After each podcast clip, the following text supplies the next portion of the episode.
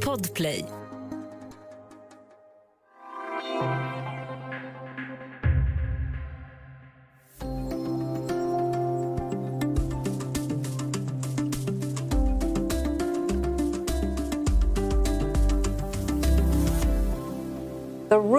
Has tanked to record lows. One consequence of the invasion of Ukraine. Several multinational companies are pulling out. Everyone from car makers and motor makers like Harley Davidson. McDonald's, Coca-Cola, Starbucks. The list just keeps getting longer. Rysslands ekonomi är en bråkdel så stor som de stormakters som Ryssland vill mäta sig med. Men något lilleputtland är det inte, utan världens elfte största ekonomi. Vad händer när den nu skärs av från resten av världen? Välkommen till Studio DN. Jag heter Sanna Thorén Björling. Och jag säger välkommen till Katrin Marsall som är DNs medarbetare i London. Hej! Hej! Man brukar ju säga att storleken inte spelar någon roll, fast det gör den ju ibland, i alla fall när det handlar om makt. Katrin, hur stor är Rysslands ekonomi om man jämför? Det här är världens elfte största ekonomi och det är det som gör de här sanktionerna så till en sån väldigt stor och oförutsägbar sak som vi nu ser i realtid utveckla sig. För det här, den här typen av ekonomiska sanktioner har aldrig satts in på det här sättet mot en ekonomi av den här storleken. Men man säger ju ändå att det är en väldigt liten ekonomi. Det uppgår till ungefär en, en, någon av de amerikanska delstaterna. Varför säger man så? Då? Ja, men det är fortfarande världens elfte största ekonomi och nu skär man av den från det globala från den globala ekonomin i väldigt hög grad. Det är också liksom en viktig råvaruekonomi. Vi har hela olja och gas, eh, så att säga, diskussionen där Ryssland förstås eh, exporterar mycket. Men det här är ju en stor sak för hela för hela världsekonomin. Det, det, skulle potentiellt kunna, kunna skapa en, en global recession till och med. Alltså det här är, det här är en, en stor sak. Det är klart att Ryssland är inte USA, men det är fortfarande ja, världens elfte största ekonomi. Och det är inte bara sanktionerna vi ser nu, vi ser ju, precis som vi hörde här i inledningen också, hur väldigt många företag i privata näringslivet, alltså har man läst finans, de internationella finanstidningarna den, den senaste veckan så är det ju bara sida upp och sida ner med de här drar sig ur Ryssland och de här drar sig ur Ryssland och de här drar sig ur Ryssland. Och det är också viktigt när man pratar om sanktioner, att det är inte bara sanktionerna det man gör, utan det är också de så att säga ringar på vattnet som följer av det här. Att det blir den här skräcken eller det blir för att vara verksam som, som företag i de här länderna och den tar väldigt lång tid att gå över. Man har ju sett historiskt i, i andra länder som man har infört ekonomiska sanktioner mot att även när de sanktionerna försvinner så det är inte så att det internationella näringslivet återvänder särskilt snabbt. Så att jag tror att det kan ta ännu längre tid. Så det måste man också tänka på att det finns en sån effekt. Du, du är inne på det, att det, de här sanktionerna de är enorma och de går på olika sektorer. De går på kapital, mot oligarker, mot handel. Eh, Ryssland har inte längre tillgång till kapitalmarknader och flöden och som då också då en bojkott av stora delar av det privata näringslivet. Vad hoppas man åstadkomma? Ja, man hoppas ju... Alltså det här är ju ett väldigt kraftfullt vapen. Det är framförallt ett väldigt kraftfullt vapen i amerikanska händer eftersom så, en så stor del av världsekonomin är så att säga Eh, Eh, är en, en, en dollarshow. Alltså det handlar ju om den amerikanska dollarn och på, i den bemärkelsen därför om amerikanska lagar. Så att USA har väldigt stor makt här. Så att um, man vill straffa Ryssland och därmed få ett slut på, på kriget. Det är så man tänker kring, kring den här typen av ekonomiska sanktioner eller sätta press på den ryska regimen så att man får någon form av förändring där. Men det skulle jag väl säga kanske är precis det du frågar frågar är lite grann problemet med det här. Att det har varit, det har varit väldigt förvånande och jag tror många skulle säga positivt hur västvärlden och inte minst Europa så väldigt snabbt agerade. Och det är klart att i det, alltså gentemot den här äh, olagliga och fruktansvärda invasionen av, av Ukraina så har det varit en väldigt stark reaktion. Och det har funnits någonting liksom ja, men positivt, tror jag många skulle säga, i hur, hur, eh, hur snabbt och eh, man har kommit samman i något slags västerländskt svar till det här. Men det verkar inte finnas jättemycket liksom, detaljerat tänk kring liksom, exakt hur man vill att de här sanktionerna ska slå och vad man egentligen vill uppnå. För att en sanktion ska fungera så måste man ju på något sätt veta vad, vad som krävs, eller motparten måste veta vad som krävs för att man ska sluta med sanktionerna. Och det vet jag inte om det finns. Svenska UD och andra länder avråder ju från resor till Ryssland nu, eh, bland annat därför att det kan vara svårt att ta sig därifrån eftersom flygen inte går och det kan också vara svårt att ta ut pengar. Rubeln rasar, börsen är stängd och stora delar av den ryska krigskassan är låst. Eh, vad skulle du säga, vad är det mest märkbara så här långt för Ryssland? Ja, nej men det, vad du pratar om där med krigskassan, det, var ju, det förvånade ju eh, många bedömare hur snabbt det kom. Det är de så här centralbankssanktionerna mot mot Ryssland. Och de tror jag nog de är ju väldigt effektiva om man ska prata om några, som då, några av de här sanktionerna som, som känns ganska genomtänkta och mer precisa så är det ju de. Och det Hur funkar de? Det, ja, det är... Um, det, är den, det handlar om den ryska valutareserven som då är, ja, man, det är väl helt enkelt pengar, eller det är ju pengar och värdepapper och olika saker av värde som eh, ja, Vladimir Putin-regimen har samlat i olika skattkistor och placerat utomlands för att det är så det finansiella systemet fungerar. Och det här är pengar som den ryska centralbanken då i ett, eh, skulle kunna använda, till exempel om den egna rubeln rasar, så kan man ta de här pengarna som till exempel finns i euro eller svenska kronor eller dollar och köpa sin egen rubel för dem och därmed försvara värdet på den egna valutan, till exempel. Um, det hade varit väldigt användbart för dem att kunna göra nu. Uh, det kan de inte för att man, de här pengarna finns utomlands och de som finns i Nordamerika och Europa har man då fryst. Och det här är en jättestor uh, krigskassa som Vladimir Putin helt enkelt inte kommer åt. Och man vet inte exakt vad den här är, men det är ju, det var ju, Putin har ju försökt göra sig mindre beroende av dollar av just det här skälet att USA har så stor finansiell makt. Men då har man till exempel en väldigt stor del av den ryska valutareserven finns i, den, i tyska Bundesbank i Frankfurt. Och för att man någonstans tänkte sig att Tyskland aldrig skulle vända sig mot Ryssland på det sätt som Tyskland har gjort som en reaktion mot den här invasionen av Ukraina. Så nu är de pengarna också frysta. Så det gör att den, det är väldigt svårt att styra den ryska ekonomin och liksom centralbanken kan inte göra många av de saker som en centralbank normalt skulle göra eh, just nu. Och sen finns det ju nu också, de upptrappade sanktionerna involverar ju också gas och olja, det vi hört mycket om de senaste dagarna det, det, där energidiskussionen eh, är ju också uppe i, på EU, EUs toppmöte nu under slutet av veckan. USA och Kanada har ju sagt att de ska sluta köpa eh, ryska fossila bränslen. EU har ju varit mer splittrat. Vad skulle du säga, vad får eh, en strypt rysk gastillförsel för konsekvenser eh, på, i, utanför eh, Ryssland på kort sikt och på lite längre sikt? Nej, men det, är ju, det där är ju en jättestor förändring. Alltså, att Europa inte gör vad USA gör och vad Storbritannien har sagt att de ska göra, vad, vad har de sagt? Att I slutet av året ska de försöka. Uh, de har gett sig själva lite längre tid för att um, Eh, göra sig av med det här beroendet.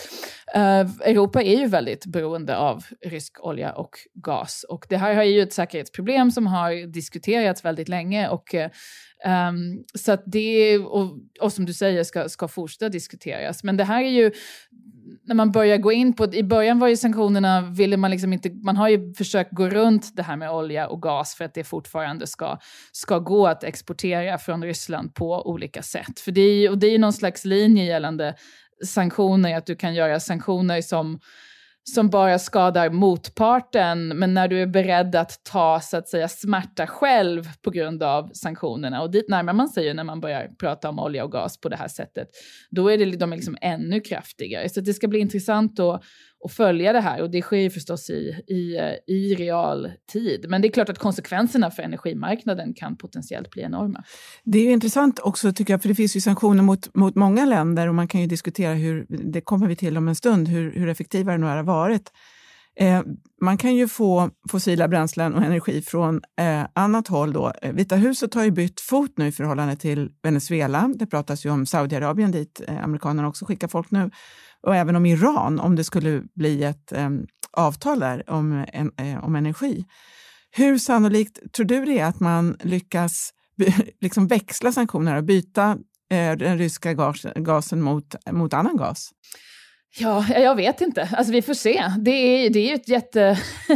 det här är ett, ett väldigt stort, stort projekt eh, och liksom man kan diskutera vad det kommer innebära geopolitiskt naturligtvis. Och liksom även de här, jag tror att man ändå måste se på det som händer nu i realtid, de här sanktionerna, som någonting som är så stort att det liksom formar globaliseringen som vi känner den just nu. Alltså du, du nämner liksom vart USA kan tänkas vända sig nu som en konsekvens av det här geopolitiskt. Men du har ju också Ryssland. Vad ska Ryssland göra för att komma runt de här sanktionerna? Inte minst för att liksom, vem ska, vem ska exportera saker till Ryssland nu? Och där är ju svaret uppenbart att det är Kina och liksom, då kommer vi se liksom ett antagligen ett närmande mellan Ryssland och Kina. Det beror ju på hur, hur Kina väljer att agera. Och det är det, det, är det jag menar, det här, är, det här är väldiga krafter man släpper lös. Det är liksom ekonomi, det är geopolitik, det är ja, det, det, är svårt just nu att, att, få överblick känner jag, men det, det är stora, stora så att säga, plattor som rör sig. Så om vi tar ett litet halvt steg tillbaka då. Eh, vad vet vi om sanktioner historiskt? Hur har de fungerat? Ja, de har inte fungerat sådär jättebra. Det beror ju på hur man, vad man menar med fungera. Alltså, det alltså, med tanke på de känslor och den liksom, moraliska... Ja, eller bara vi alla tror jag är väldigt skakade av, av det som händer i, i Ukraina. Och då tror jag det finns en känsla av att liksom, sanktioner fungerar om de eh, orsakar ekonomisk smärta i Ryssland. Och det är klart att i den bemärkelsen fungerar de här sanktionerna väldigt väl. Vad är det man pratar om? Liksom 40-procentiga eh, BNP-fall i Ryssland och så vidare. Så att mäter man sanktioner på det sättet, vilket jag tror att, att många människor, inte minst nu när det här är väldigt ja, nytt och man är i chock över det, så, så är det klart att de fungerar. Men om man däremot ska titta på sanktioner, fungerar de i bemärkelsen att de får ett land att sluta kriga som man vill ska sluta kriga? Då ser det helt annorlunda ut. Det, det är ju lite grann som lag och rätt. då, när det händer, eh, när det är kriminaliteten uppe på tapeten så vill man ha hårda straff och sen så finns det eh, vetenskapliga eh, belägg för att hårda straff, det är klart att det är, är det en hämnd eller blir det rehabilitering? Det är lite grann samma sak här, eller? Exakt, exakt. Ja, men precis. Och det är ju med sanktioner, alltså, titta på 1900-talet så, eh, så var det 19 försök till, eller som, 19 så stora försök till sanktioner som, som genomfördes och eh, då var det tre av dem som faktiskt fungerade i den bemärkelsen att de stoppade en militär aggression. Vill du veta vilka det var? Så. Ja, gärna. då var det Jugoslavien och Albanien 1921, fungerade bra, de sanktionerna. Eh, Grekland och Bulgarien 1925, nu läser jag till. Och sen så faktiskt, eh, apropå Storbritannien där jag bor, så var det amerikanska sanktioner, eller kanske finansiell press på Storbritannien efter Storbritanniens eh, militära expedition i Egypten 1956. De fungerade också. Så 1921, 1925 och 1956 är när det har fungerat. Och förhoppningsvis även nu. Um, men uh, ja. Va, va, de stora skälen tror du till att det inte har funkat? Jag tror att det är ett trubbigt vapen. Um, det är också det här, alltså, det är ju, om man ska bli allvarlig ett ögonblick. Nej, men det, det, det, det, finns det stora historiska exemplet är ju i Europa som det har skrivits mycket om ekonomiskt och på alla sätt är ju vad man gjorde mot Tyskland mellan första världskriget och andra världskriget.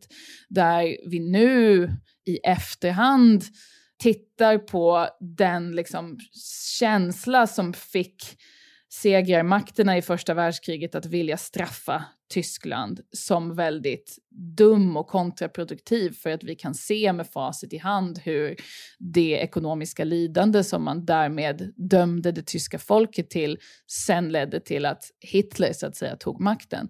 Men, eh, men då, logiken som fanns då efter första världskriget var ju att det här var rätt för att de skulle lida och liksom att, att straffa Tyskland var ett sätt att se till att, att det inte skulle bli krig igen i Europa. Så att, och det är ju av de skälen som, eller bland annat av det här skälet som det ofta inte fungerar, att det är väldigt många eh, konsekvenser av det här som man inte kan överblicka. Ekonomier är komplicerade saker.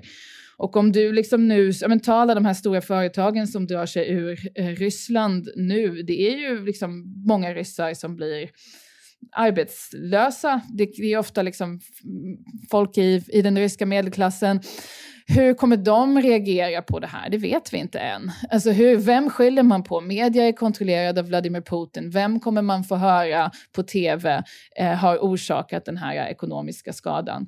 Och sen den andra, och vilka politiska dynamiker sätter det igång? Allt det där, det vet vi inte, men det är liksom hög riskmateria. Och den andra grejen är också att man, det är lätt att tro att liksom, en ekonomi inte klarar sig med den typen av, av BNP-fall liksom, och genom att få problem problem med, med import och liksom alla utbudskedjor. Men historiskt så vet vi att liksom ekonomier kan halta runt eh, ganska länge eh, på det här sättet. Så det är det andra.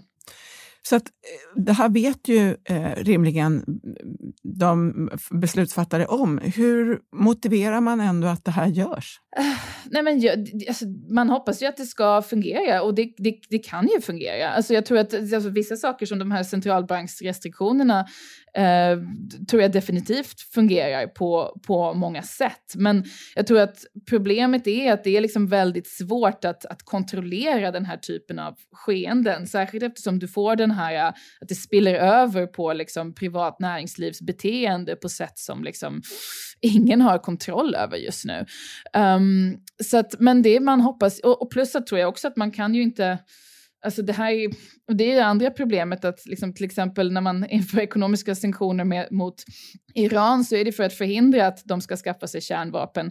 Ryssland har redan kärnvapen. Um, så det finns saker som man inte kan göra militärt och då blir det det här man kan göra och man vill göra någonting. Men det finns ju, alltså det finns ju någon slags, det finns ju ekonomer som skulle säga, jag tror inte minst ekonomer som om man tänker sig någon som John Maynard Keynes som ju skrev mycket om det som hände mellan, mellan första och andra världskriget i Europa. Han skulle, tror jag, eh, säga att, liksom, att det historiska facitet här snarare pekar mot att man ska ekonomiskt försöka hjälpa Ukraina mer än straffa Ryssland för att det finns en väldig risk för att man därmed så att säga straffar precis det ryska folk som någonstans måste resa sig på något sätt. Då. Um, ja, du vet, det är komplicerat. Och sen kan man få dem eh, emot sig då? Eh. Ja, exakt. Mm. exakt. Vad, om man vänder på det, då, vad, vad, tror du att Ryssland, vad kan de göra för att försöka stå emot sanktionerna? Antingen för att ge igen, eller för att runda dem, eller för att klara sig? Nej, men det är ju, eh, alltså apropå centralbanks, ehm, eh, eller valutareserven så har ju eh, Putin fortfarande ehm, kontroll på... Han kan sälja guld om han vill finansiera det här kriget. Uh, och då är bara frågan, vem köper det och uh, hur? Det är ganska komplicerat just nu. Um, men det, de, kan liksom, de kan sälja guld. Um, Kina är ju potentiella lösningen på många av de här problemen, både när det gäller att så att säga uh, importera saker till Ryssland som, som Ryssland kommer behöva. Um, och, eh, och även om man skulle, skulle sälja guld, antar jag. Det har ju förts någon sorts diskussion om att liksom, kryptovalutor och bitcoin skulle kunna vara lösningen för att ta sig runt sanktioner. För det är ju, det är ju liksom en valutor som är skapade för att då inte gå via det traditionella finansiella systemet som då USA har väldig makt över och kan, kan stänga av Ryssland från i hög grad. Men det finns inte, det finns inte tillräckligt mycket bitcoin. Um, om man tittar på hur mycket till exempel jämför hur mycket som finns i kryptovalutor med storleken på den ryska valutareserv som, som Ryssland inte kommer åt. Plus att man måste ha någon form av pengar för att köpa de här kryptovalutorna och det är tillgången till de här pengarna som, som Ryssland just nu i hög grad inte har. Så, att, så det är inte heller någon lösning för att, för att komma runt det. Men eh, det är ju eh, så att säga det historiska facit någonstans är väl, eller facit är väl fel ord, men den historiska erfarenheten är att ekonomier eh, liksom kan blöda så här mycket och liksom ändå stappla fram ganska länge, men med väldigt mycket lidande som en konsekvens. Avslutningsvis då Katrin, vad, vad, vad, skulle du titta på framåt här närmsta veckorna, närmsta tiden? Vad, vad, blir, vad blir mest intressant att se? Nej men det är som, som du nämnde Sanna, alltså det är vad som händer med um, olja och gas och eh, Europa där. Och sen så liksom också hur de här sakerna börjar slå och inte minst hur Ryssland agerar. Jag tror att vi har någon slags, alltså jag kan för lite om den, den ryska ekonomin egentligen också, men, men det, det, ska ju bli intressant. Jag tror vi har någon slags förenklad bild, många av oss, i vårt huvud att det är liksom Putin och sen så oligarker runt honom och slår man mot de här oligarkerna så sätter de press på Putin på olika sätt och det är liksom det ryska ekonomiska beslutsfattandet. Och så enkelt är det naturligtvis inte. Så det är liksom, vad gör Ryssland nu? Vilket håll utvecklar sig den ekonomiska politiken? Vad gör centralbanken? Hur, liksom, hur försöker man hantera det här? Det ska bli intressant att, att följa, men det är ju det är väldigt, väldigt läskigt och stort. Och, nu har jag varit väldigt negativ, men, men jag tror att man måste problematisera så att säga de potentiellt liksom, de konsekvenser som kan komma av det här som är helt omöjliga att förutse och förstå någonstans storleken av de krafter som vi har satt i rörelse. Det får bli slutord för idag. Tusen tack för att du var med Katrin. Tack.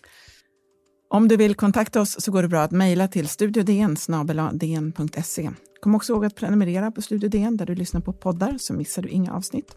Ljudklippen i dagens avsnitt kom från Bloomberg, CBS och ABC News. Studio DN görs för Podplay av producent Sabina Marmelaka, ljudtekniker Patrik Miesenberger och teknik Jonas Lindskov, Bauer Media. Jag heter Sanna Thorén Björling.